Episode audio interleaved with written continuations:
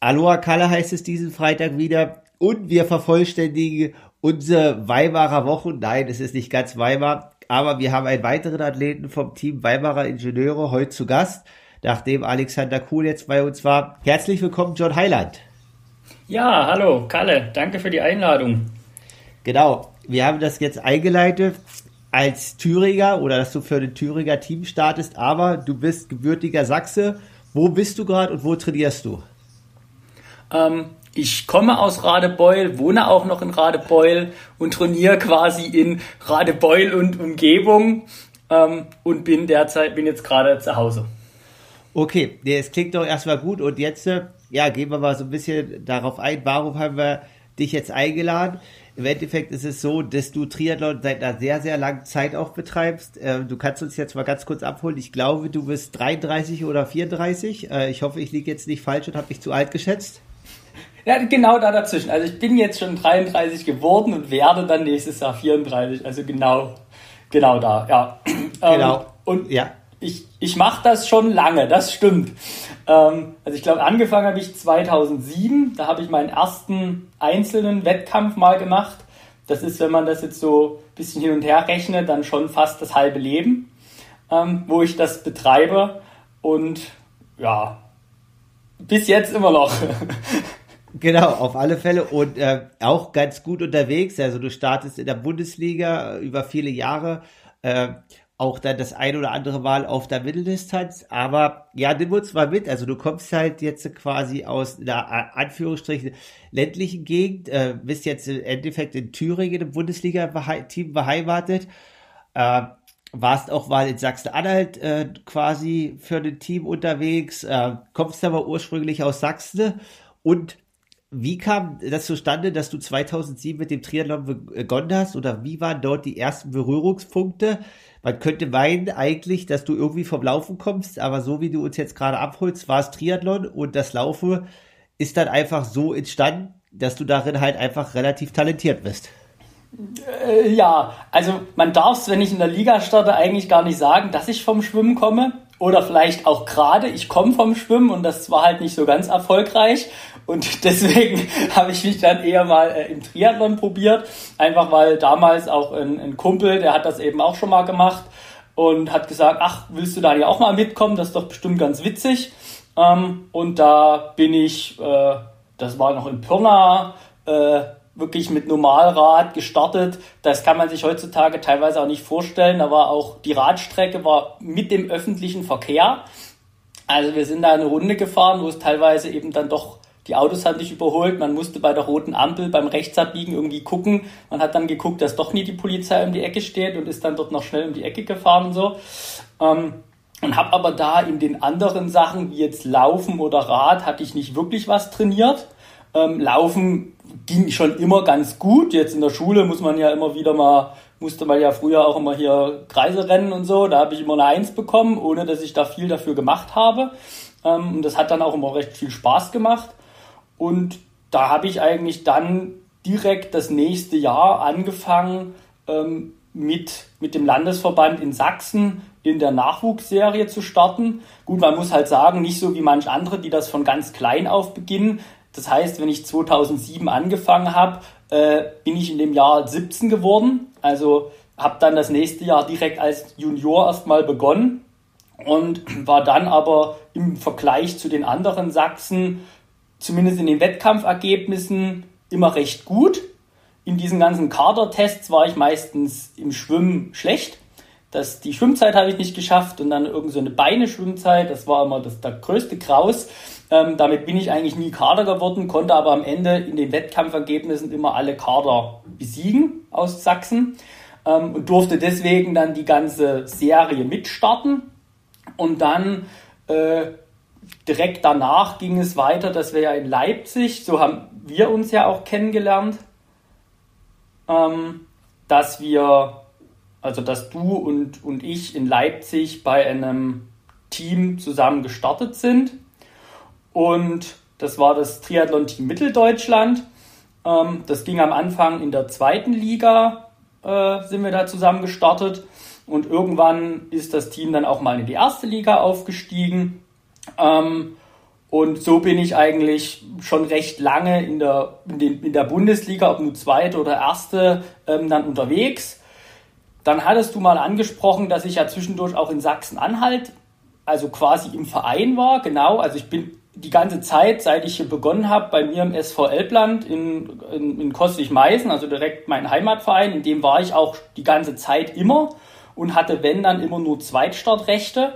Ähm, ich bin aber damals mit äh, Renny Gose nach äh, Sachsen-Anhalt wieder gewechselt. Er war zwischenzeitlich mal Landestrainer von Sachsen und da war das mit den Kaderzeiten nicht mehr ganz so entscheidend. Da waren Wettkampfergebnisse meistens etwas wichtiger und damit habe ich bei ihm auch den Kaderstatus bekommen in der U23. Und als er dann aber nicht mehr in Sachsen, sondern nur Sachsen-Anhalt Kader war, ähm, bin ich halt quasi einfach zum SV Halle als Verein auch mitgegangen und äh, genau, um also dann da auch den Kaderstatus zu bekommen. Definitiv interessantes Thema, was du dort ansprichst. Äh, und auf alle Fälle warst du dann ja schon ein relativ mündiger Athlet in, in jungen Jahren oder hast da für dich den Weg gefunden und äh, Entscheidungen getroffen. Ich habe das gestern äh, erst wieder bei mir Revue passiert, als ich selber so, eine, so, eine, so einen Test gemacht habe, kein Kadertest, sondern einfach eine Diagnostik, wo es darum ging, halt einfach, dass irgendwie in der Zeit, also du beschreibst das ganz gut, früher so Kadertests äh, mehr gezählt haben, weil es gibt halt Athleten, die konnten bei den Tests über mega krasse Leistung abrufen. Das ist äh, echt Wahnsinn, was die da rausgehauen haben, aber so wie du halt sagst, dass du sie dann im Wettkampf geschlagen hast, äh, war das für dich damals, sage ich mal, irgendwie dann auch eine Challenge, dann sich über den Weg zu suchen und äh, ja, da eventuell dann auch die Förderung zu bekommen? aufgrund deiner guten Wettkampfleistung oder warst du dir immer bewusst, okay, nee, ich habe einfach was auf Tasche und ich schlag die alle im Wettkampf und dann finde ich halt auch Lösungen und Wege, äh, ja, wechsel eventuell den Landesverband, wo das Wettkampfergebnis zählt, weil der Test sagt ja am Ende nichts, sondern so wie du halt sagst, der Wettkampf ist entscheidend. Ja, also ich habe schon äh, am Anfang, wo ich natürlich das erste Mal auch diese, diese DTU-Nachwuchsrennen gestartet bin oder so, da hatte ich ja auch noch gar keinen Vergleich und da lief es halt beim ersten Mal recht gut. Da, da kam mir dann möglicherweise auch manchmal die Rennsituation irgendwie ein bisschen zugute, weil am Ende muss hängt es bei mir ja dann meistens am Schwimmen. Und wenn ich ein bisschen beim Schwimmen hinterhergehangen habe ähm, und dann das auf dem Rad aber ganz gut lief, konnte ich dann letztendlich mit einem guten Lauf äh, dann meistens noch einige einholen. Ähm, genau. Und äh, ja, also. Hast du jetzt einfach weiterlaufen lassen? Es, es hat mich natürlich schon immer angespornt, ja. dass ich äh, am Ende beim Laufen Hallo? dann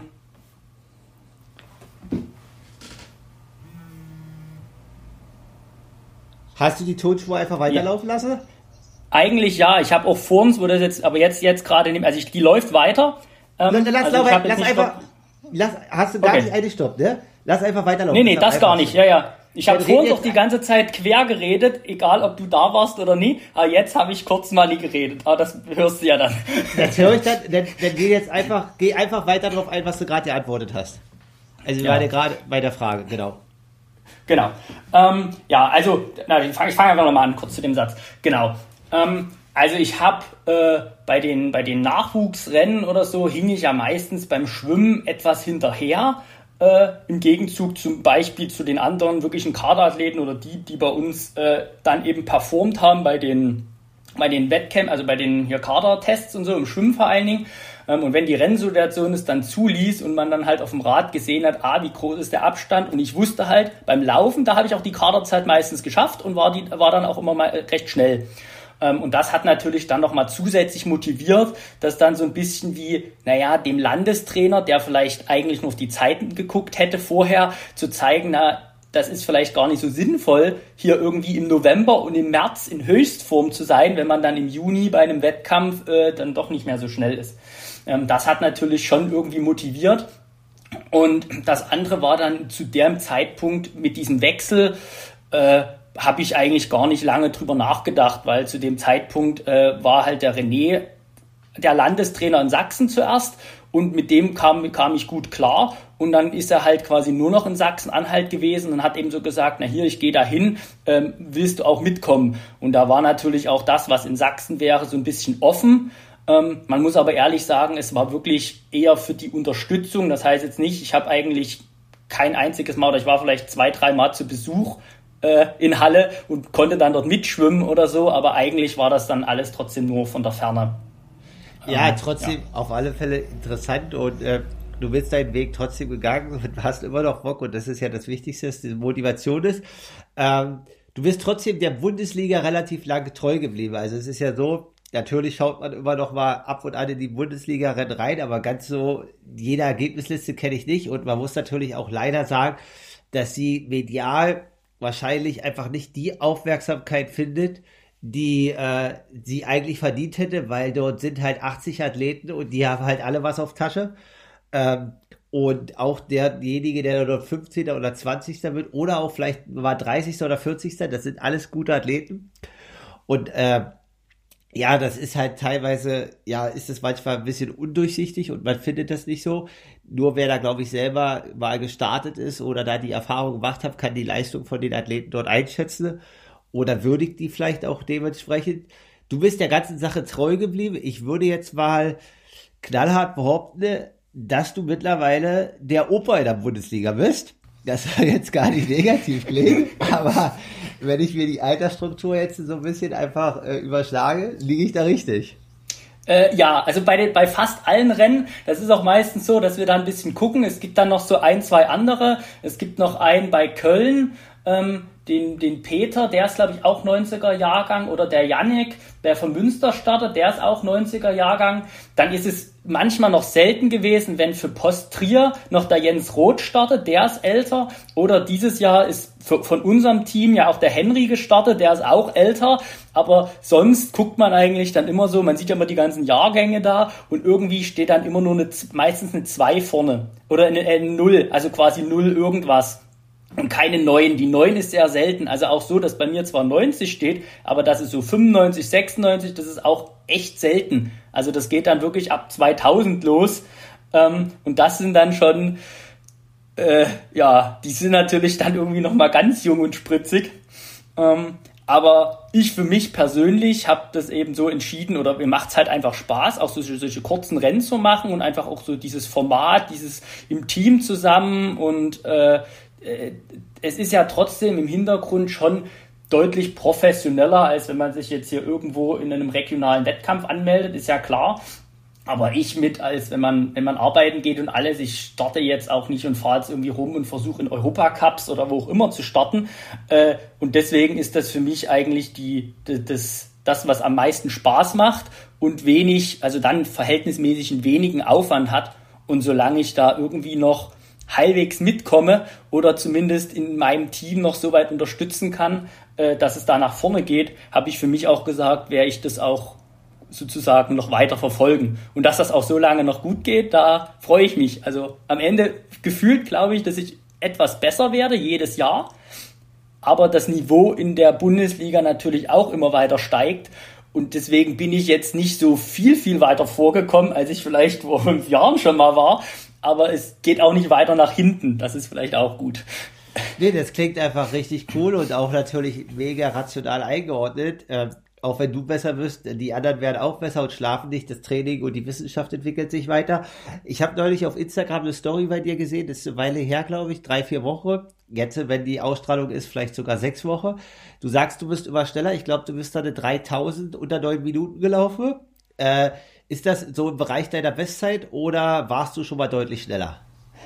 Ich glaube deutlich schneller nicht. Also es kann sein, dass es so ein paar Sekunden, also dass es so vielleicht ich auch schon mal eine 8,45 oder so gelaufen bin.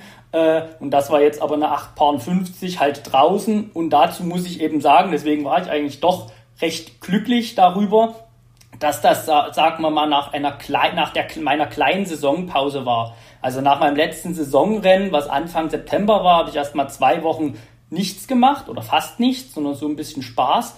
Und dann bis zu meinem Urlaub Anfang November äh, habe ich eigentlich, naja, ein bisschen trainiert, aber eben keinen großen Aufbau oder irgendwas gemacht.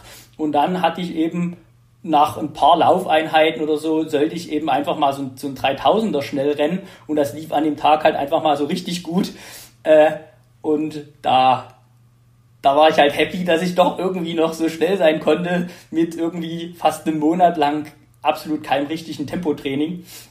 Ähm, ja, so genau. kam es zu der Story und zu dem. okay, das klingt auf alle Fälle gut. Damit äh, hast du offiziell bewiesen, wenn man lange Triathlon macht und trainiert hat, äh, wie Konrad auch, und noch Talent da ist, dann ist Alter nur eine Fiktion und man kann auch immer schneller werden. Und äh, ja, man setzt sich die Grenzen nur selber. Und äh, apropos eigene Grenzen setzen, ein Thema, worauf ich dich heute ansprechen sollte, was wahrscheinlich der ein oder andere Hörer, der jetzt so hier vielleicht fünf oder zehn Jahre älter ist, äh, ja, sehr, sehr interessant findet und vielleicht hast du da Geheimtipps. Also wir wissen ja alle, dass Triathleten, wenn sie viel trainieren und so weiter, relativ viel essen und einen hohen Energieverbrauch haben. Und es ist so, dass neulich auch ich fand den Podcast mit Jan Ulrich bei Hotel Watze ganz gut. Da ging es auch darum, wenn der Stoffwechsel, wenn man lange nicht trainiert hat, dann dauert der Stoffwechsel wie bei ihm, dauert auch damals als Athlet erstmal wieder vier bis sechs Wochen, bis der wieder mehr verbrennt und so weiter. Also er erklärt das relativ gut, hört da gerne rein. Was aber bei dir ist oder was damals so war, vielleicht ist es jetzt anders, dass alle viel essen, aber John isst noch mal ein Stück mehr. Ist aber trotzdem mega dünn und auf alle Fälle sehr drahtig. Ist das immer noch so? Oder hat sich das wie bei den meisten Menschen im Alter auch ein bisschen geändert, dass äh, auch bei dir das jetzt so ist, quasi, dass du nicht mehr ganz so viel brauchst oder ganz so viel isst? Oder ist der Energieverbrauch immer noch ein Stück höher? Oh, also ich glaube, ein bisschen hat sich das auf jeden Fall geändert. Ähm, was sich nicht geändert hat, ist, dass ich gerne esse. Also am Ende, ich würde mir auch gerne immer noch mehr bestellen und auch das noch essen und auch das noch essen, so wie es eben schon manchmal war. Da erinnere ich mich, äh, das war auch vor irgendeinem Ligarennen, haben wir abends äh, gegessen und äh, bestellt. Ich glaube, da haben wir als Vorspeise Currywurst mit Pommes bestellt. Dann ging es noch weiter mit Cordon Bleu und, und Pommes oder irgend sowas, gab es noch als Hauptgang. Und dann hat der Teammanager, dann haben Peter und ich zusammen, wir haben meistens recht viel gegessen, gesagt, hier, wir hätten gern noch so eine Dessertplatte. Und hat er uns angeguckt, gesagt, ey Jungs, ihr habt morgen früh Wettkampf und Rennen. Und wir so, ja, aber wir würden gerne. Und der nächste Tag lief für uns als Teamrennen auch richtig gut. Und seitdem hatte er dann auch nie wieder gefragt, wenn wir gesagt haben, hier, wir wollen noch mal extra essen. Ähm, daran könnte ich aber gern zurückdenken, so viel zu essen. äh, das klappt jetzt irgendwie leider nicht mehr ganz so. Ich bin irgendwie schneller voll, aber äh, es ist trotzdem noch, glaube ich, dass ich im Verhältnis zu manchen anderen doch recht viel esse äh, oder, oder gut essen kann und auch weiterhin äh, der Bauchansatz nicht so schnell kommt, wenn ich ja. trainiere. So, also das ist jetzt vielleicht kein Ansatz, aber ich war jetzt ja vorher vier Wochen im Urlaub und das war wirklich, da wurden wir auch mit Essen zugestopft. Also es war gefühlt immer ein mehrere Gänge-Menü zum Mittag und zum Abendbrot. Und dann gab es noch irgendwie einen Kuchen, Kaffee und das Frühstück war und also und Bewegung ging irgendwie so gut wie gar nicht. Wir saßen fast die ganze Zeit irgendwie im Auto. Also da muss ich jetzt erstmal wieder anfangen und wie du vor uns gesagt hast, den, den Körper erstmal wieder dazu bekommen, dass der Umsatz weiter hochgeht, damit da äh, wieder ordentlich verbrannt wird.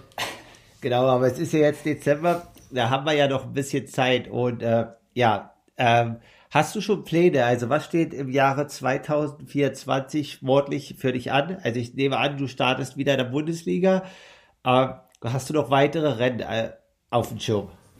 Genau, also das ist äh, meine Saison nächstes Jahr ist wahrscheinlich so ein kleines bisschen zweigeteilt, ähm, weil der, das eine, was du schon gesagt hast, genau, Bundesliga, das ist ja meistens so, das geht, glaube ich, in dem Fall Ende Mai los und das letzte Rennen ist im, im September.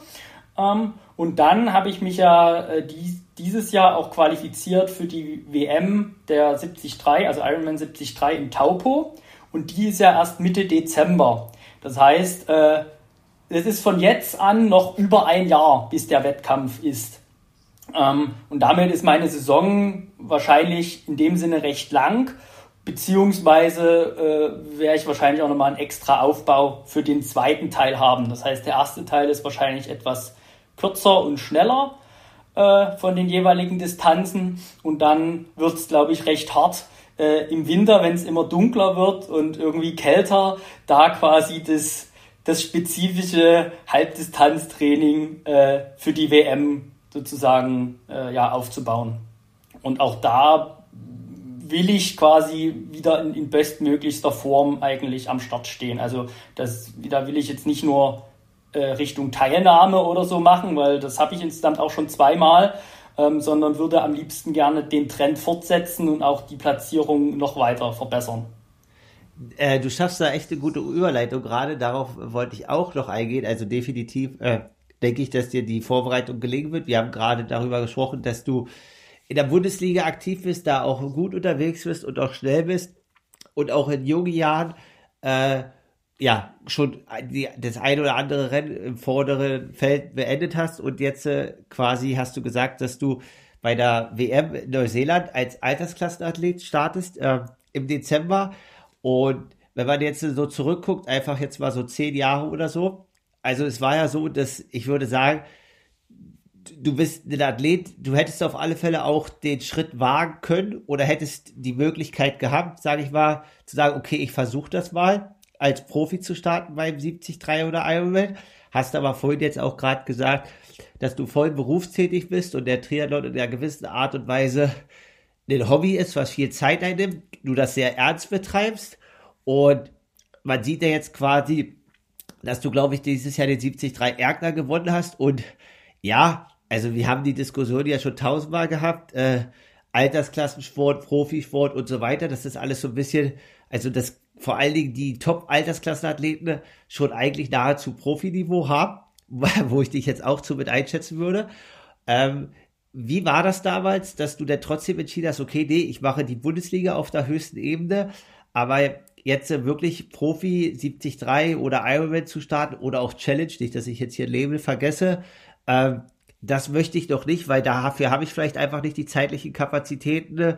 Ähm, ich, ja, also was waren da deine Gründe, trotzdem, sage ich mal, diesen erfolgreichen Weg zu gehen, aber den so zu gehen, wie du ihn gehst? Ähm, genau, also ich habe äh, 2015 meine erste Halbdistanz gemacht. Das war ähm, noch in Wiesbaden. Das Rennen war eigentlich sehr schön, aber das gibt es ja jetzt nicht mehr.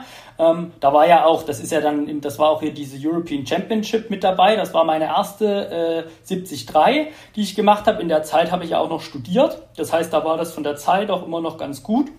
Und die lief eigentlich auf Anhieb schon recht gut. Das, ja, ich muss sagen, das Radfahren war, glaube ich, schon, da habe ich ganz schön zu beißen gehabt, glaube ich, am Ende. Aber dann hinten raus der Lauf für den ersten Halbmarathon, das war ah, lasst mich lügen, aber es war auf jeden Fall unter 1,20. Ich kann so sein, so Richtung 1,15 oder so oder 1,17. Darf ich da kurz unterbrechen? Also erzähl gleich weiter von dem Rennen und dann geh weiter ein. Das war mein persönliches Armageddon. Das war mein langsamster Halbmarathon mit zwei Stunden fünf. Aber erzähl jetzt weiter, darüber wollen wir gar nicht reden. Äh, jetzt soll es weiter um dich gehen. Genau, äh, das war eben 2,15 und das lief an sich richtig, also eben richtig gut. Ähm, und da war die Frage auch von meinem Trainer, damals war auch schon der Ben Ressel mein Trainer, der jetzt auch, der jetzt immer noch auch mein Trainer ist, ähm, zu dem Zeitpunkt. Und da ging es genau auch um die Frage mit dem, ja, na eigentlich, das war doch hier richtig gut und für die erste Halbdistanz und da ist ja eigentlich viel Potenzial und wie wo was. Ähm, aber ich hatte in dem Moment dann auch für mich, also zum einen wusste ich, okay, mein Studium, gut, das wird jetzt vielleicht noch ein Dreivierteljahr dauern, dann ist das, dann ist das durch. Ähm, hatte aber in dem Moment wirklich, muss ich ehrlich sagen, die Vorbereitung, die ich auf diese 73 hatte, die habe ich gemacht. Die war, die hat auch im überwiegenden Teil Spaß gemacht, aber das kannte ich vorher halt noch nicht so, dass ich dann hier immer fünf Stunden auf dem Rad saß irgendwie und da durch die Gegend gefahren bin. Das war irgendwie, das hat mich motiviert, weil ich wusste, ja, ich will unbedingt dieses Rennen machen und sowas. Aber dann war eben dieser Gegenpunkt, wo ich für mich gesagt habe, okay, wenn ich jetzt aber den Schritt gehen das als Profi zu machen, dann kann ich eben nicht jetzt irgendwie nur hingehen und sagen, na ja, dann mache ich jetzt das mal, sondern dann weiß ich, dass ich das für die nächsten Jahre aber hab und aber auch diesen Druck habe, das eigentlich machen zu müssen, weil am Ende ist ja die Leistung die, über die man am Ende irgendwie bezahlt wird. Und das war eben zu dem Zeitpunkt dann so der Schritt, wo ich gesagt habe, na, ich glaube, dass ich dafür, also ob ich dafür gemacht bin, das weiß ich nicht, aber das war so vom Kopf her dachte ich, ach, das weiß ich nicht, ob ich mir das quasi antue, äh, diesen, äh, ja, einfach diesen, diesen Schritt so zu gehen und diesen Druck zu haben, quasi dann immer, das war einfach nur diese, diese Horrorvorstellung, irgendwie fünfmal die Woche vier Stunden mit dem Rad fahren zu müssen. Jetzt nicht, dass mir Radfahren an sich keinen Spaß macht, aber irgendwie, das muss man ja dann bei Wind und Wetter. Also wirklich und über den ganzen Winter und so. Und diese Vorstellung hat für mich dann irgendwie so ein bisschen den Ausschlag gegeben, dass ich dachte, okay, nee, das machen wir jetzt erstmal nicht. Äh, am Ende können wir das vielleicht auch irgendwann nochmal machen, wenn wir das Gefühl haben, auch wenn der Zeitpunkt vielleicht gar nicht so schlecht gewesen wäre an sich mit dem, dass ich kurz vor Ende vom Studium, bevor man halt angefangen hat mit Arbeiten und so. Ähm, ja, deswegen, das war so ein bisschen die, die Entscheidung. Und dann in den Folgejahren, dann habe ich halt erstmal angefangen mit Arbeiten, ganz am Anfang vom Arbeiten, also es war auch immer Vollzeit, also ich habe eigentlich nie Teilzeit oder so gearbeitet, sondern auch Vollzeit. Ähm, und da musste ich am Anfang umziehen. Also wir, wir haben bei Frankfurt am Main in Oberursel eine Zeit gewohnt, ab 2016. Und da ist das natürlich dann auch gleich erstmal wieder ganz anders, mit anderer Struktur, so ein bisschen. Dann hat Schwimmen, okay, da findet man noch so ein bisschen die Schwimmhalle und ein bisschen das Rumrennen. Aber im Verhältnis, so wie ich das hier bei mir kenne, mit Radfahren, das war dort halt richtig schwer. Also Mountainbike ging, dort im Taunus fahren, aber so auf der Straße, weil so wie es auch du vielleicht in Leipzig kennst oder so, da irgendwie auf irgendwelchen quasi Nebenstraßen da so schön vor sich hinzufahren, wo halt nie viele Autos sind, das gab es dort fast nie. Also gefühlt war jede Straße wie so eine Bundesstraße, wo man dachte, da fährt kein, da fahre ich nie mit meinem Fahrrad lang. Ähm, das war dann, da musste man sich natürlich erstmal so ein bisschen zurechtfinden. Ähm, und da habe ich dann, je länger ich dort war, immer intensiver oder dann wieder so ein bisschen mehr gemacht. Deswegen hatte ich auch meine nächste Halbdistanz erst 2019 wieder gemacht. Also da in der ganzen Zeit vorher bin ich Bundesliga gestartet und da war auch eine Zeit lang Bundesliga noch, da war ich ja noch in Leipzig in dem Team. Ähm, und ich glaube 2019, ja, ich glaube 2019 habe ich dann äh, nach Weimar gewechselt. Die hatten schon länger mal äh, gefragt, äh, und ich habe gesagt, ich will gern erste Liga starten, wenn es möglich ist. Und die sind halt 2018 aufgestiegen und das Leipziger Team gab es ab 2019 nicht mehr. Und da war dann eigentlich das für mich recht einfach die Entscheidung. Ja, ja nee, auf alle Fälle äh, interessante Hintergründe, das auch mal zu erfahren, warum sich ein Athlet entscheidet, das zu machen oder auch nicht zu machen und total nachvollziehbar. Ähm, aber jetzt aktuell, also ist ja jetzt so, dass du quasi, wie du gerade beschrieben hast, eine Weile im Berufsleben bist.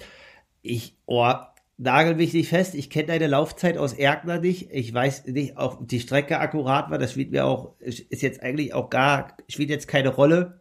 Sie war, also du kannst jetzt gleich wiederholen. Sie war auf alle Fälle schnell. So. Und, äh, äh, da ist es so, dass du ja auch quasi jetzt noch vor der Entscheidung stehen könntest, dass, also auch wohl das Profiniveau immer weiter steigt und immer krasser wird und du Aerotests machen musst und du äh, jeden neuen Cambodge machen musst. Also das musst du natürlich als Amateur mittlerweile auch. Und wahrscheinlich machst du da auch viel und ihr geht auch mit der Wissenschaft im Training und so weiter. Aber ist es so, dass du jetzt aktuell einfach für dich auch denkst, nee, ich bin einfach so happy, ich starte Bundesliga, hab da Bock mit dem Team unterwegs zu sein, mit den Jungs, das macht mir Spaß und dann mache ich meine 2-3-70-3 oder gibt es so manchmal noch den Moment, wo du denkst, oh, ey krass, das war jetzt wieder ein richtig geiler 70-3, ich habe richtig was abgefackelt, vielleicht mache ich das doch mal. Ehrlich gesagt, so ein kleines bisschen. Also es gibt eigentlich nur einen, einen Grund, den ich für mich sagen würde, aus dem Grund würde ich gerne Profi machen. Das ist einfach das Startformat. Das ist halt aktuell eben in dem Altersklassenformat mit dem Rolling Start ist es immer so eine Herausforderung. Also wenn du alleine im Rennen bist, gerade im Gegenzug, wie man sonst in der Bundesliga, man rennt, man sieht den neben mir, man denkt sich, fuck, vielleicht kriege ich den vor der Ziellinie noch oder irgend sowas und dann bin ich aber auch den Platz besser.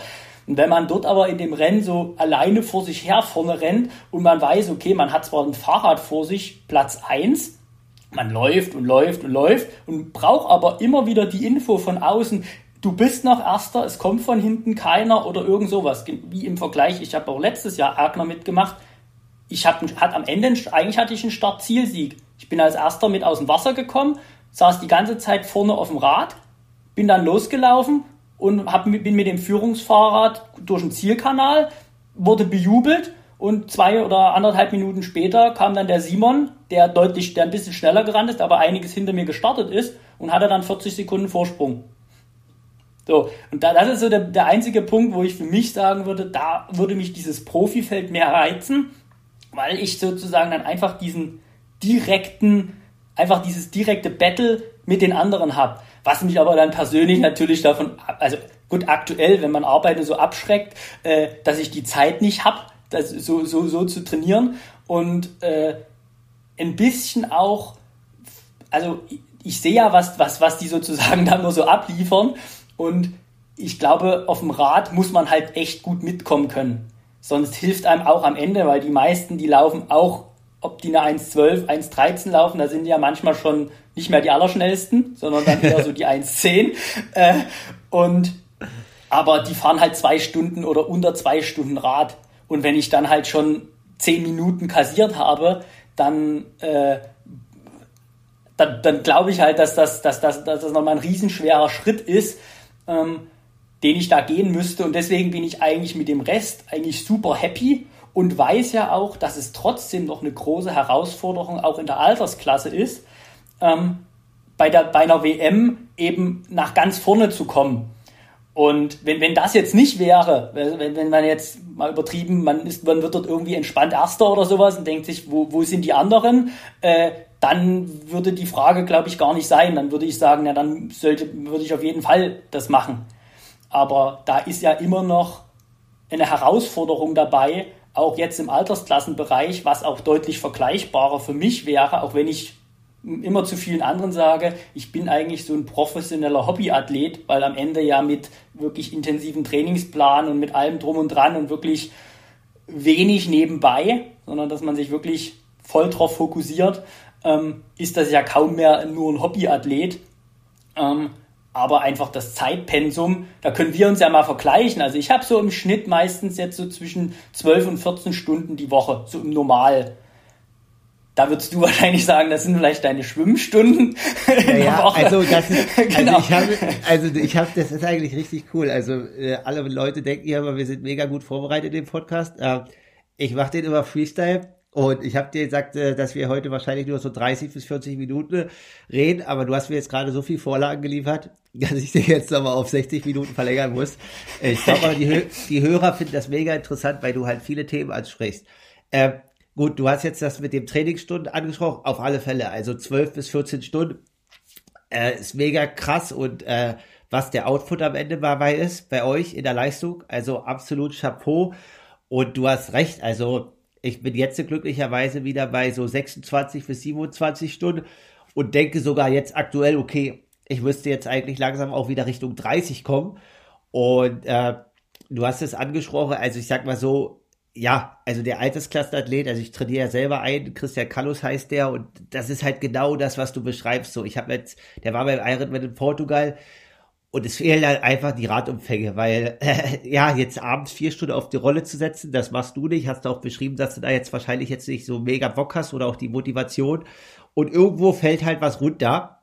Und das ist halt das, was du halt eigentlich echt gut beschrieben hast, dieses konstante Radfahren, das ist halt ja, in Anführungsstrichen dann vielleicht am Wochenende möglich, aber da will man ja auch noch mal laufen und schwimmen und was anderes. Und deswegen äh, ist das mit 12 bis 14 Stunden, was da jetzt am Endeffekt bei euch rauskommt, äh, kann ich absolut unter den Hut ziehen und ist mega cool vom Ergebnis. Und äh, so wie du sagst, äh, ist es so, dass es Altersklassenathleten gibt, die deutlich mehr trainieren. Aber also ich habe das nur von anderen gehört. Quasi, ich glaube irgendwie Fritz Ferner, der war ja jetzt in Kosumel, das ist ja Fischmarkt-Crew Hamburg dass der als Altersklassenathlet irgendwie gesagt hat, 20 Stunden ist Ruhewoche, normalerweise sind 26 bis 27. Wie blickst du als wirklich, sage ich mal, in Anführungsstrichen guter, talentierter, was auch immer, Altersklassenathlet, der vorne landet, auf Athleten, die quasi auch gegen dich in der Altersklasse starten, aber einfach das Doppelte oder Dreifache trainieren. Also ich sage halt immer, das ist halt eigentlich Profiniveau, auch vom Training. Ähm, wie ordnest du das für dich mental ein, die trotzdem dann im Wettkampf wegzuziehen? Also ehrlich gesagt habe ich mir darüber noch gar nicht so richtig Gedanken gemacht. Das Einzige, was ich eben im Vergleich auch bei mir immer denke, äh, die Leute, die in der WM da auch so weit vorne sind, zum Beispiel, bei denen denke ich auch, na, die machen das auch, die, die vergleichen, die setzen sich mit mir gleich. Die haben möglicherweise haben sie äh, einen anderen Job, obwohl ich auch bei mir absolut mich nicht beschwere über meinen Job, also dass ich äh, da bin ich sehr flexibel, äh, auch was ich, was, wann ich wie wo trainieren kann. Ähm, da haben manches eben quasi ein kleines bisschen günstiger oder auch nicht. Aber ich würde da jetzt nie äh, oder habe jetzt noch nie drüber nachgedacht, dass die irgendwie sagen, oh, der hat irgendwie Zeit, 20 Stunden zu trainieren. Das ist ja völlig logisch, dass der damit schneller ist. Äh, weil am Ende, wenn ich es persönlich hart auf hart wollte, die 20 Stunden würde ich auch hinkriegen. Aber die, am Ende will ich die aber nicht dann, dann hätte ich mich ja eher in Richtung Profi auch entscheiden können. Das ist ja so ein bisschen, dass ich das halt einfach nicht, nicht wollte. Ähm, und da würde ich jetzt nie dran denken, dass die, also dass das so vergleichen, sondern die haben das halt für sich so gesehen oder die haben halt ihre Prioritäten so gesetzt. Und da ist ja auch der Aufwand dahinter sehr, also sehr, sehr sehr, sehr hart, beziehungsweise ähm, das ja auch, man muss das ja auch anerkennen, dass die sozusagen so, so, so stark oder so, so viel trainieren. Das ist ja eigentlich, äh, ja,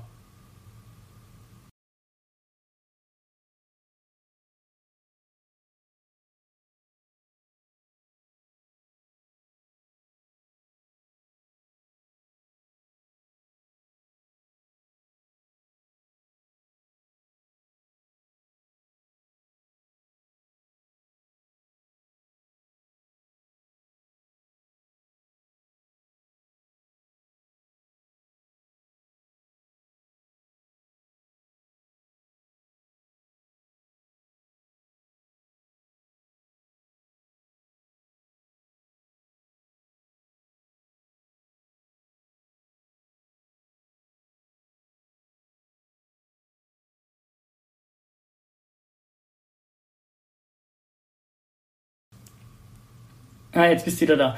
Warte mal, ich wollte gerade noch kurz, weil ich Hast weiß, du weiterlaufen lassen? Ja. Ich nehme mal kurz noch mein anderes Handy und wechsle auch mal auf mobil.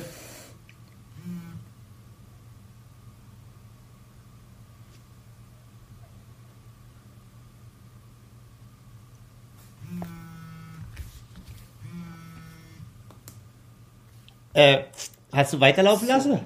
Ja, ja, das mache ich nie weg. Das lasse okay, ich einfach weiterlaufen. Dann, mein dann, Punkt habe ich auch beendet. Also ich habe eigentlich theoretisch so. auch meine. Was hast meine, du gesagt? Meine Antwort beendet. Oh, warte, was habe ich äh, zu dem Thema mit dem hier.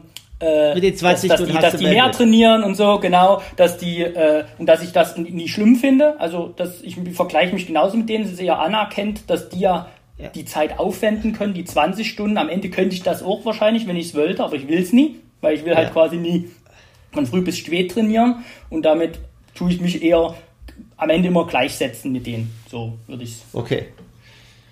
Ja, nee, klingt auf alle Fälle nach einer realistischen und äh, transparenten Ansicht zu dem Thema. Und äh, definitiv, ja, zeigt es ja auch, dass es den Weg, den du da jetzt gehst oder den ihr geht, sage ich mal, äh, dass der funktioniert. Aber wie muss ich mir das vorstellen? Also wenn jetzt dann so 73 ist, äh, wo du ja vorhin jetzt auch die Radumfänge und so ansprichst, ist es so, dass ihr dann einfach sagt, okay, die, die vier oder sechs oder acht Wochen vorher, da machst du dann schon vielleicht mal so drei, vier, fünf Wochen die 20 Stunden oder bleibst du konstant bei den zwölf bis 13 oder gibt es dann so, wo du halt jetzt, was du vorhin angesprochen hast, mit wie es war, wenn es halt so ein Highlight für dich im Kopf gibt, dass du da auch irgendwie, sage ich mal, die fünf, sechs Wochen das Stückchen extra nochmal investierst?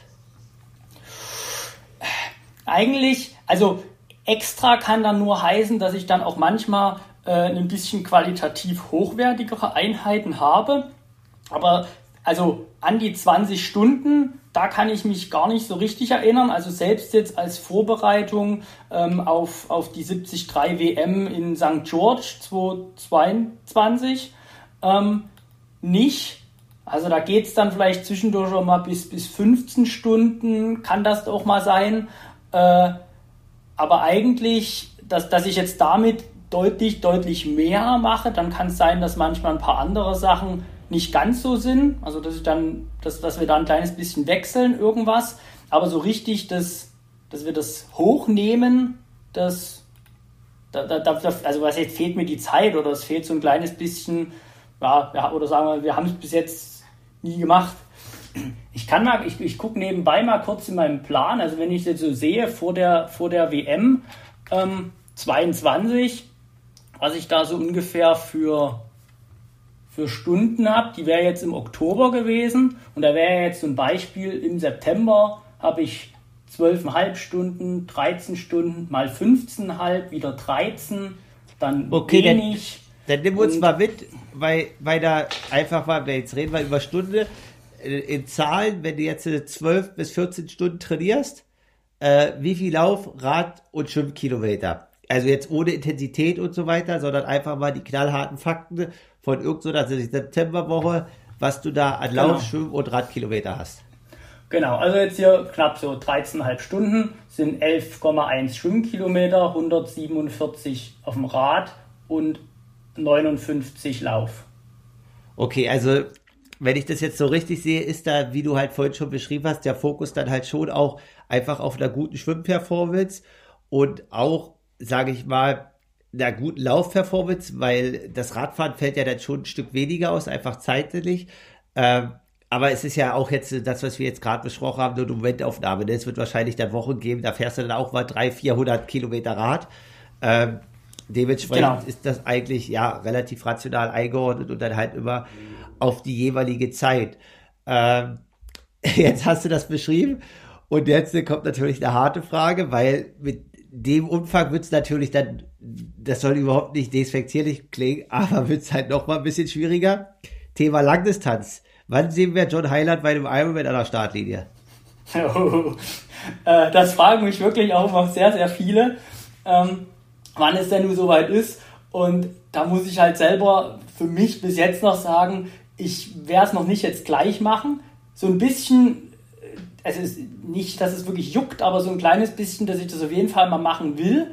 Aber ich weiß halt von mir persönlich, was ich dann trotzdem für einen Anspruch hätte wenn ich jetzt vergleiche, okay, was, was kann ich eben bei einer 73, wo komme ich denn da raus? Was, was sind denn da so ungefähr meine Ergebnisse? Und dann hast du das auch schon genau richtig gesagt, mit genau diesem Umfang würde wahrscheinlich derselbe Output bei einer Langdistanz nicht möglich sein. Und ich habe aber aktuell oder auch nicht, dass ich jetzt deutlich mehr trainieren will. Ähm, und da habe ich mir bis jetzt manchmal immer so gedacht, na ja, dann machen wir das einfach so. Ich werde einfach ein bisschen älter damit ist ja logisch, dass ich eigentlich auch gar nicht mehr so schnell sein kann. Und dann kann ich ja die Langdistanz langsamer absolvieren und bin ja aber immer noch gut. Das ist so ein bisschen mein, mein geheimer Plan, den jetzt jeder weiß. Na gut, ob der so gut, also alles gut, ich drücke dir die Daumen bei dem Geheimplan, aber äh, ich höre das auch immer nur, aber ich, äh, sowas man hört, die AK 35 ist ja bis 30 dann und dann die AK 40 bis 45 dass die, die auch, ne? Ja, dass die auch brutal viel trainieren und dass das teilweise sogar die stärksten Altersklassen sind. Also neulich hat mir irgendjemand sogar geschrieben, er versucht sich jetzt äh, irgendwie vor für Nizza in der AK 18 bis 20 zu qualifizieren, also relativ jung, weil danach ab, ab 20 wird es nur noch schwieriger und so weiter. Aber ja, also der Triathlon-Sport entwickelt sich auf allen Seiten und so wie du sagst, äh, wir schauen gespannt und äh, vielleicht berichtest du uns dann, wenn 2024, 2025 so ist, hier wieder im Podcast, wie deine erste Langdistanz ist und wie ihr das zeitlich gemanagt habt vom Training und von der Gestaltung. Äh, jetzt noch ein anderes Thema, wo, äh, was wahrscheinlich, also Leute wollen natürlich viel über Triathlon hören und äh, das ist jetzt auch hier das Hauptthema im Podcast und da haben wir jetzt relativ viele Einblicke bekommen. Ähm, aber was auch interessant ist, Triathlon heißt vier Reisen viel fliegen, wenn man international unterwegs ist oder auch, sage ich mal, europaweit. Ist ja auch international, aber ja. Jedenfalls, du hast eine absolute Affinität für Flugzeuge, zum Fliegen, arbeitest auch in dem Business. Was machst du genau und woher kommt diese Affinität? Weil, wenn ich das jetzt richtig äh, sage, dann hast du auf dieser Ebene eigentlich auch irgendwie so ein bisschen dein Hobby zum Beruf gemacht. Ja, am Ende ja. Ähm, genau, also ich habe studiert, habe ich Luft- und Raumfahrttechnik in Dresden. Ähm, damit und es war eigentlich schon, keine Ahnung, schon vorher irgendwie Flugzeuge, das hat mich eigentlich immer so begeistert oder dann auch im Studium fast sogar dann noch mehr so Richtung Raumfahrt. Ähm, und habe dann einfach ja, für mich ist es einfach irgendwie zum einen ein cooles Gefühl, halt einfach zu fliegen, also einfach dieses Starten, Landen und dann wie das Ganze so funktioniert und was da, was da alles so, dieses ganze drumherum. Also ich könnte mich am Ende auch mal einen ganzen Tag auf so eine Besucherterrasse auf dem Flughafen setzen und die ganze Zeit schön beobachten, was die da machen. Koffer einladen, tanken, wieder losfahren und hin und her. Ähm, das wäre gut, dann könnte man dort oben noch so eine Rolle aufbauen oder so. Das, da würde ich glaube ich auch mal vier Stunden, fünf Stunden Rolle fahren. Ähm, genau, das, und da, da habe ich am Anfang eben auch gearbeitet ähm, in Oberursel in der, in der, in der Luftfahrtbranche. Ähm, und dann wollten wir aber aus, aus mehreren, aus viel aus privaten Gründen gerne wieder in die Heimat zurück. Und hier war das aber zumindest zu dem Zeitpunkt, habe ich da in, genau in diesem Bereich nicht unbedingt was gefunden und hab, bin jetzt in der IT-Branche und das auch jetzt seit eben eigentlich seit 2020 ähm, bin ich in der, äh, als Systemingenieur oder in der, in der IT und betreue da in, in einem Big Data Bereich zu Security-Themen oder, oder Business Analytics quasi äh, Kunden, ähm, tun sie beraten, äh, unterstützen. Das heißt, ich bin da jetzt in dem Luftfahrtthema rein beruflich nicht mehr ganz so drin. Umso mehr ist es natürlich dann, dass, ob wir, wenn wir in Urlaub fliegen oder irgendwo hin, dann wähle ich natürlich oder schaue, wo könnte man denn da am besten lang fliegen? Was sind denn da für Flugzeuge mit integriert? Äh, sind denn das vielleicht schöne Flughäfen? Man muss ja nicht immer direkt fliegen. Manchmal ist es natürlich preislich auch besser, wenn man nicht direkt fliegt. Manchmal ist ja auch irgendwie Umsteigen irgendwo sogar günstiger. Aber dass man da auch noch mal ein paar neue Sachen kennenlernt. Ähm, und das ist natürlich dann noch besser, wenn man das dann auch noch gleich mal bei einem Wettkampf verbinden kann, weil man sagt, hier, man muss jetzt zu dem und dem Wettkampf fliegen, dann hat man das ja dann auch gleich mit drin. Das ist natürlich. Okay, also die Reiseplanung ist dann auch einfach, äh, sage ich mal jetzt nicht nur einfach simpel bei Skyscanner gucken und äh, nach der besten Route oder so. Es ist dann auch natürlich dann so ein bisschen äh, das, was da dein anderes Hobby ist, das auch da gleich mit zu verwirklichen. Ist ja, ja, ist ja möglich und vereint sich ja beides. Äh, äh, ja, aber gerade wenn man zu Wettkämpfen fährt, also beim Urlaub mache ich das noch viel mehr so. Bei Wettkämpfen, weil da nimmt man ja immer noch seinen Radkoffer mit und so, da, da, da, da muss ich immer versuchen, einen Kompromiss zu finden. Also da versuche ich dann doch schon manchmal eher eine direktere Route lieber zu nehmen, weil man dann ja der Meinung ist, wenn der Koffer in dem ersten Flugzeug schon drin ist, dann schafft das ja bis ins Ziel. Dann wird er ja nicht zwischendurch nochmal wo vergessen das, das ist dann so, zumindest in der letzten Zeit war das ab und zu, dass man dann bei sowas dann doch überlegt haben oder eher bei der Planung dann doch geguckt haben, okay, dann warten wir halt lieber noch zwei Stunden länger auf dem Flughafen, obwohl vorher eigentlich schon der andere Flug gegangen wäre, den man hätte auch bekommen können. Aber das ist jetzt nicht ganz so wichtig. Dann sind wir lieber noch zwei Stunden länger auf dem Flughafen. Da haben sie eigentlich theoretisch noch mehr Zeit, den Koffer wirklich zu finden und dann wieder in das andere Flugzeug zu tun. Äh, du hast gerade gesagt, Analytics und äh, spannendes Thema mit den Koffern. Vielleicht weißt du es, weil du lange in der Branche gearbeitet hast und da vielleicht auch Insight hast. Also natürlich ist mir klar, Flughafen, stressiges Surrounding, sehr viel zu tun oder so. Ähm, aber es kam mir jetzt zum Beispiel das ein oder andere Mal vor, dass dann mal was nicht mitkommt oder auch mal ein Koffer. Ähm, Gibt es da, sage ich mal, auch Statistiken oder sage ich mal, äh, die du vielleicht jetzt sogar teilen kannst, wie oft das passiert prozentual? Ähm, und was siehst du eigentlich auch als Gründe? Sage ich jetzt mal, ich glaube, in Lati war das ja eine massive Überforderung dann äh, am Flughafen, dass halt viele irgendwie erst ein oder zwei Wochen später ihr Fahrrad hatten. Ähm, ist natürlich auch ein besonderes Klientel Mensch, die dann immer mit Fahrrad reisen, ne? Und überall in der Welt. Also es ist ja jetzt auch für eine Fluggesellschaft jetzt nicht herkömmlich, dass dann in jedem Flieger irgendwie 40 Fahrräder sind. Ähm, ja, was sind vielleicht deine Insights aus der Luftfahrt, dass es dann manchmal dazu kommt? Ähm, also zu den Zahlen oder so, da kann ich ehrlich, da habe ich, da hätte ich keine Info, das weiß ich nicht. Ähm, ich weiß nur zum Beispiel bei manchen Sachen äh, Gründe, warum das zum, eben beispielhaft aus Lati auch so lange dauert, wäre, äh, dass die Flugzeuge ja immer nur begrenzt mitnehmen können. Also da wäre ein Beispiel, als die, die Planung war, wenn, als ich nach Utah geflogen bin, war zuerst die Überlegung, ob wir auch insgesamt äh, noch jemand anderes einen Koffer mitnimmt und wir mit zwei Radkoffern, also zwei Radkoffer fliegen. Und ich wollte halt von Dresden losfliegen. Wir hatten eine Flugroute über München gebucht, aber zwischen Dresden und München fliegt halt so ein kleiner Canadair-Jet, der die Triebwerke hinten hat. Dann ruft man danach bei Lufthansa an und sagt, hier, ich würde gerne Radkoffer ja dazu buchen, äh, zwei Stück.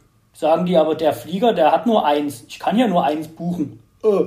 Das heißt, da mussten wir dann irgendwie hin und her und gucken und haben dann das umgeändern, irgendwie umändern lassen und alles, dass wir dann eben über Frankfurt, glaube ich, oder so dann geflogen sind, auch weil da ein größerer Flieger flog, wo potenziell die zwei Koffer hätten reingepasst.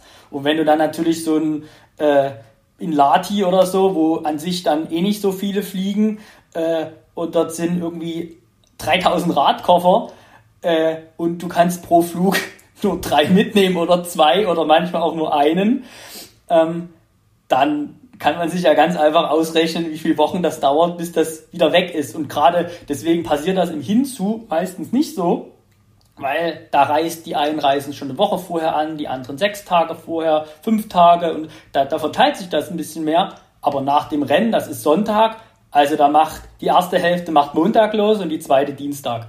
So im Übertragenen. Und damit ist natürlich, glaube ich, das Volumen deutlich, deutlich größer. Aber ja, warum das jetzt an einem Flughafen, wenn eigentlich genügend Umstiegzeit ist, passiert, das wäre auch ein großes Rätsel. Also wir sind jetzt beispielhaft, wo wir aus Afrika wiederkamen, ähm, sind wir über Zürich zurückgekommen und dann nach Berlin.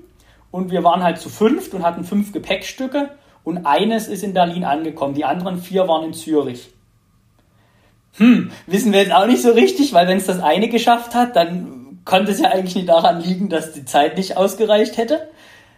Aber scheinbar waren die in einem anderen Frachtcontainer, der, weiß ich nicht, irgendwie zu lange gebraucht hatte, bis sie den ausgeladen haben oder so. Da weiß man ja manchmal wirklich nicht, was da für eine Logistik dahinter ist. Also wo die die überall hinfahren und dann durch was für eine, ach, ich weiß es auch nicht. Aber vorgestern hab ich, haben wir sie bekommen. Also okay. fast eine Woche danach. Na gut, aber du bist ja zu Hause, deswegen ist es ja cool. Aber auf alle Fälle mega interessante Einblicke da auch mal zu haben. Äh, ist es dann so, dass du also klar, dieses äh, Fahrradanwelt und so weiter, aber Hotline, das kennt ja jeder. Aber ist es so, dass du auch vorher dich dann selber proaktiv, weil du ja die ganzen Maschinen und Flugzeugtypen kennst, also ich kenne die nicht, ich kenne mich da jetzt nicht so gut aus, dass du das dann auch teilweise googelst und einfach die Lufthansa-Hotline, die du beschreibst, da bist du ja auch gerne mal 90 Minuten in der Warteschlange. Äh, so, und also die haben halt auch viel zu tun. Deswegen gar nicht jetzt irgendwie negativ gemeint, aber ist es so, dass du dann einfach selber mal proaktiv einfach sagst, okay, jetzt ich google mal ja, welche Maschine fliegt von Dresden nach München. Ja gut, das macht eigentlich gar keinen Sinn, da irgendwie das zu buchen, weil da kriegen wir die Fahrräder so und so nicht mit, dass du da einfach schon den Schritt selber voraus bist. Genau, genau, das eigentlich. Weil das ist auch manchmal, dass, dass wenn, wenn man da irgendwie vorher anruft und jetzt beispielhaft einfach nur allgemein so eine Frage stellt, dann, das ist jetzt auch nicht negativ, dann wären die meisten an der Hotline, würden die jetzt nicht sagen, dass dieser Flugzeugtyp standardmäßig wahrscheinlich nur einen Koffer mitnehmen kann. Das sehen die dann, wenn die da reingucken, aber potenziell, das ist zwar in ihrer Arbeit, aber ob die sich das dann jetzt merken, weil zwei Wochen später wieder einer anruft und der zu dem Flugzeugtyp das gefragt hat, da gibt's vielleicht welche, die das persönlich mehr interessiert, die sich das merken. Ähm, ich wusste es eben vorher auch nicht. Das sind dann solche Sachen, die ich mir, die ich dann eben weiß äh, und dann für das nächste Mal äh, mehr berücksichtigen kann. Aber ja, also da, da muss man dann schon bei sowas ein bisschen gucken, wenn man halt nicht nur alleine fliegt und mehr Sachen mitnehmen will. Und jetzt, das passiert nicht, wenn man von Frankfurt aus losfliegt und mit so einem großen Flieger irgendwo über den Teich oder so. Da, da werden die auch 5, 6, 7 oder 10 mitnehmen können. Aber das ist dann wirklich, wenn, wenn ich halt am liebsten von Dresden oder so losfliegen will, da kommen halt meistens nur ein paar kleinere an. Und da muss man das dann eben schon beachten. Ja, auf alle Fälle interessantes Thema. Du hast gerade noch äh, Flughafen Zürich angesprochen, definitiv einer der schönsten Flughäfen. Würde ich aus meiner Sicht äh, sagen. Ich hoffe, du siehst das auch so. Äh, wir hatten so? leider nur eine Stunde und wir hatten, wir hatten eine sehr kurze Umsteigezeit. Das war ein bisschen traurig. Äh, und damit äh, wir, sind wir eigentlich ausgestiegen, sind ganz kurz in die eine Lounge gegangen, aber eher so fünf Minuten und dann mussten wir wieder bis in das andere Terminal, äh, um dann uns in den Flieger zu setzen, wo das Boarding schon begonnen hat, aber dann saßen wir irgendwie noch eine halbe Stunde in diesem Flieger und die haben immer noch auf Leute gewartet, die auch eine enge Verbindung hatten. Also Deswegen habe ich leider von innen, es sah schön aus, den Weg, den wir gegangen sind und das alles und die Lounge, ähm, aber ich konnte die nicht so ganz lange entspannt genießen, wie ich das sonst gerne mache auf Flughäfen. Also ich sehe, erstmal, wir haben hier eine richtig coole Inside-Folge über Triathlon, äh, was du machst, warum du was machst, über Altersklassensport. Jetzt in die letzten 10, 15 Minuten ging jetzt über Reisen und Fliegen und äh, Thema Lounge ähm, und auch Reisen. Ich wette, du fliegst äh, relativ viele mit Meilen. Das mache ich jetzt auch erst seit anderthalb Jahren. Also dieses Jahr bin ich wenig geflogen, aber äh, habe ich angefangen. Ich denke, in dem Bereich bist du auch Experte. Ich glaube, da müssen wir irgendwann im Januar, Februar noch mal eine Sonderfolge aufnehmen, weil ich denke, äh, da habe ich jetzt einen Fachmann hier gegenüber, glücklicherweise, der einfach vielleicht noch mal den ein oder anderen Tipp hat, äh, was viele dann auch inspirieren würde, wie sie eventuell ihre Reise optimieren können. Ich hoffe, du bist dazu bereit zum Gespräch. Jetzt hast du schon mal relativ viel angeteasert. Auf alle Fälle danke, John, für die ganzen Insights und für das Sehr Gespräch gerne. heute. Ja, super. Vielen Dank, dass ich hier sein konnte. Und viel Spaß genau, beim Zuhören. Sinne, genau, in dem Sinne viel Spaß beim Zuhören. Äh, Aloha und gutes Training. Jo, danke. Ciao.